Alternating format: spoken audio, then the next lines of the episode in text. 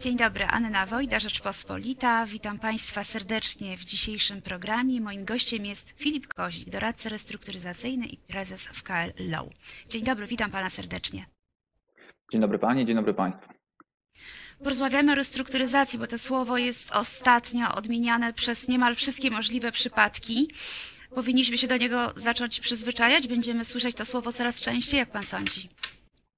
Myślę, że zdecydowanie tak, biorąc pod uwagę no, obecną sytuację rynkową, którą mamy, również tą związaną ze skutkami pandemii, myślę, że faktycznie restrukturyzacja będzie tym docelowo, co miałaby, miałoby chronić przedsiębiorstwa przed upadkiem, ale myślę, że to słowo będzie nam towarzyszyło nie tylko obecnie, ale również nawet po ustaniu tych wszystkich obostrzeń, czy też skutków nawet, nawet, nawet tej, tej pandemii, ponieważ wiadomo, że jak przedsiębiorstwa wrócą do normalnego trybu, no to też trochę czasu minie, zanim po prostu odbudują się ekonomicznie na tyle, aby po prostu dalej móc na bieżąco regulować wszystkie swoje zobowiązania, które były zaciągnięte z kolei przed, przed pandemią. Także myślę, że restrukturyzacja docelowo tak będzie nam towarzyszyła teraz przez, przez dłuższy czas. No, może się okazać, że przedsiębiorstwa wrócą do pracy, ale nie na długo, bo y, wszyscy straszą y, drugą falą zachorowań. Może się okazać, że znów część, przynajmniej firm, będzie musiała zwolnić y, obroty.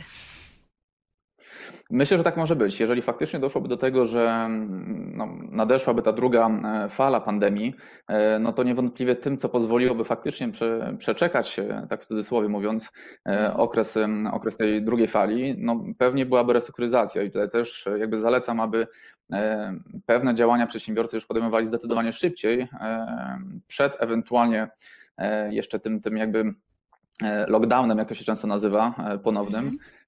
Dlatego też wczesna, wczesna po prostu reakcja umożliwia w dużo szybszym, w dużo łatwiejszy sposób przeprowadzenie takiej restrukturyzacji. No niestety sytuacja wygląda w ten sposób, że im dalej w las, im, im te problemy ekonomiczne przedsiębiorstwa są większe, tym trudniej jest doprowadzić restrukturyzację skutecznie do końca. Może zanim powiemy o szczegółach związanych z restrukturyzacją, to chciałabym, żeby Pan powiedział, jakie problemy, bo na pewno Pan wie, mają teraz najczęściej przedsiębiorcy. W dobie pandemii, no to faktycznie są to problemy bezpośrednio związane z, głównie z obostrzeniami, które miały miejsce. Z pewnością każdy widz i słuchacz wie o tym, że no takie branże jak hotelarska, gastronomiczna, no to, to są szczególnie, czy też były narażone branże na, na, na, jakby, na te zamknięcia jakby gospodarcze. Także myślę, że te jakby problemy niewypłacalności przedsiębiorstw można sobie podzielić na przed pandemią i w trakcie bądź po pandemii. Jeżeli byśmy tutaj mieli się pochylić nad problemami przedsiębiorców w normalnej sytuacji rynkowej, no to odnosząc się załóżmy do tej branży transportowej czy też budowlanej, tam myślę, że najczęstszymi problemami z firm są po prostu bardzo długie terminy zapłaty, często dochodzi do tego, że kontrahenci po prostu w ogóle nie płacą.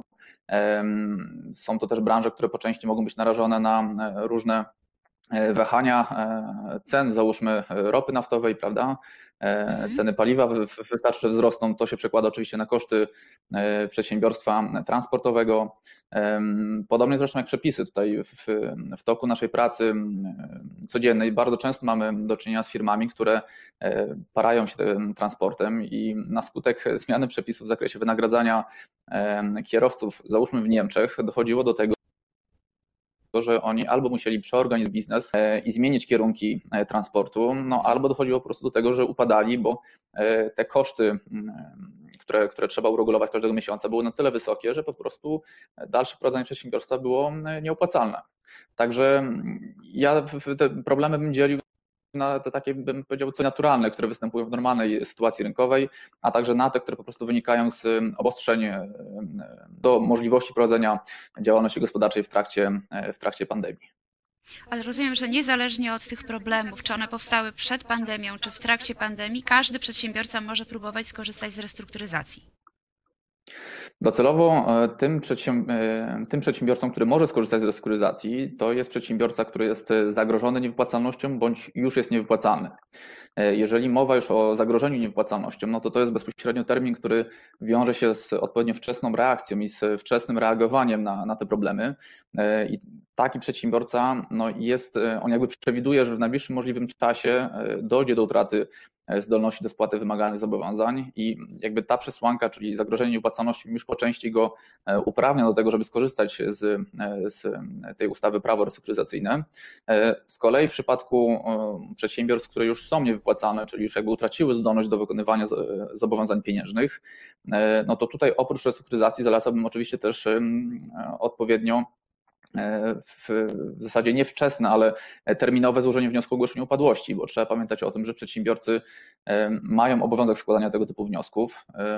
To jest bardzo szczególnie, jakby to jest szczególne w kontekście członków zarządu spółek kapitałowych, szczególnie tutaj mam na myśli oczywiście spółkę z o o, gdzie jest to jedna z okoliczności, która może, która może po prostu powodować, że zarząd nie będzie ewentualnie odpowiadał za długi spółki na wypadek, gdyby egzekucje wobec tej spółki okazały się bezskuteczne. Także tym, co bezpośrednio przekłada się na to, że restrukturyzacja jest możliwa, no to w pierwszej kolejności należy zbadać, czy firma spełnia przesłankę w kontekście zagrożenia niewypłacalnością, bądź już jest niewypłacalna.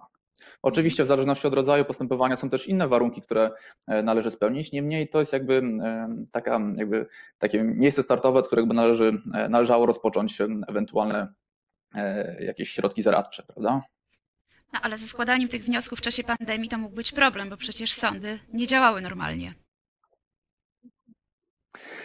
To prawda, że przez pewien czas te sprawy upadłościowe, one były, w, w, w, nie były traktowane jako sprawy pilne. Po pewnym czasie to się faktycznie zmieniło i tutaj też zauważyliśmy, że w, w, wydziały gospodarcze do spraw upadłościowych i restrukturyzacyjnych zaczęły te sprawy ponownie rozpatrywać i, i te sprawy z powrotem nabrały tempa. Teraz procedowaną tarczę czwartą, która wprowadza pewne ułatwienia, jeśli chodzi o restrukturyzację. Sądzi Pan, że jak te przepisy zaczną obowiązywać, to będzie łatwiej restrukturyzować przedsiębiorstwa? Znaczy, myślę, że na pewno będzie dużo więcej przedsiębiorstw zainteresowanych tym uproszczonym, tą uproszczoną restrukturyzacją, ponieważ tam jeden z zapisów tej przyszłej ustawy wskazuje, że samo zawarcie umowy z doradcą restrukturyzacyjnym i dokonanie obwieszczenia w monitorze sądowym i gospodarczym będzie w dużym stopniu wiązało ręce wierzycielom w kontekście odzyskiwania swoich należności. Także myślę, że będą takie przedsiębiorstwa, które nawet mimo tego, że nie do końca będą chciały zawierać układ w trakcie tych postępowań, to tak czy siak będą się decydowały na tego typu procedurę właśnie z uwagi na, ten, z uwagi na tą ochronę przed wierzycielami. Zakładając, że tego typu postępowanie może trwać do czterech miesięcy, no to w wielu przypadkach myślę, że to będzie okres taki, który umożliwi tym przedsiębiorcom po prostu jakby no odbudowanie się pod kątem finansowym i przywrócenie jakby do stanu wypłacalności. Więc odpowiadając wprost na Pani pytanie, myślę, że faktycznie gdy te przepisy ustawy wejdą w życie, no to będzie można mówić o tym, że ta restrukturyzacja w dużym stopniu będzie, będzie uproszczona. Jeśli nie restrukturyzacja, bo może się okazać, że ona się nie uda, to rozumiem, że zostaje wyłącznie ogłoszenie upadłości. Zdecydowanie tak. I tak jak wspominałem wcześniej, przedsiębiorca jest zobligowany do tego, aby taki wniosek o upadłość złożyć. I jeżeli mamy do czynienia z przedsiębiorcą świadomym tego, jakie on ma możliwości, no to najczęściej ci przedsiębiorcy korzystają z obu dróg, czyli i z restrukturyzacji, i z upadłości.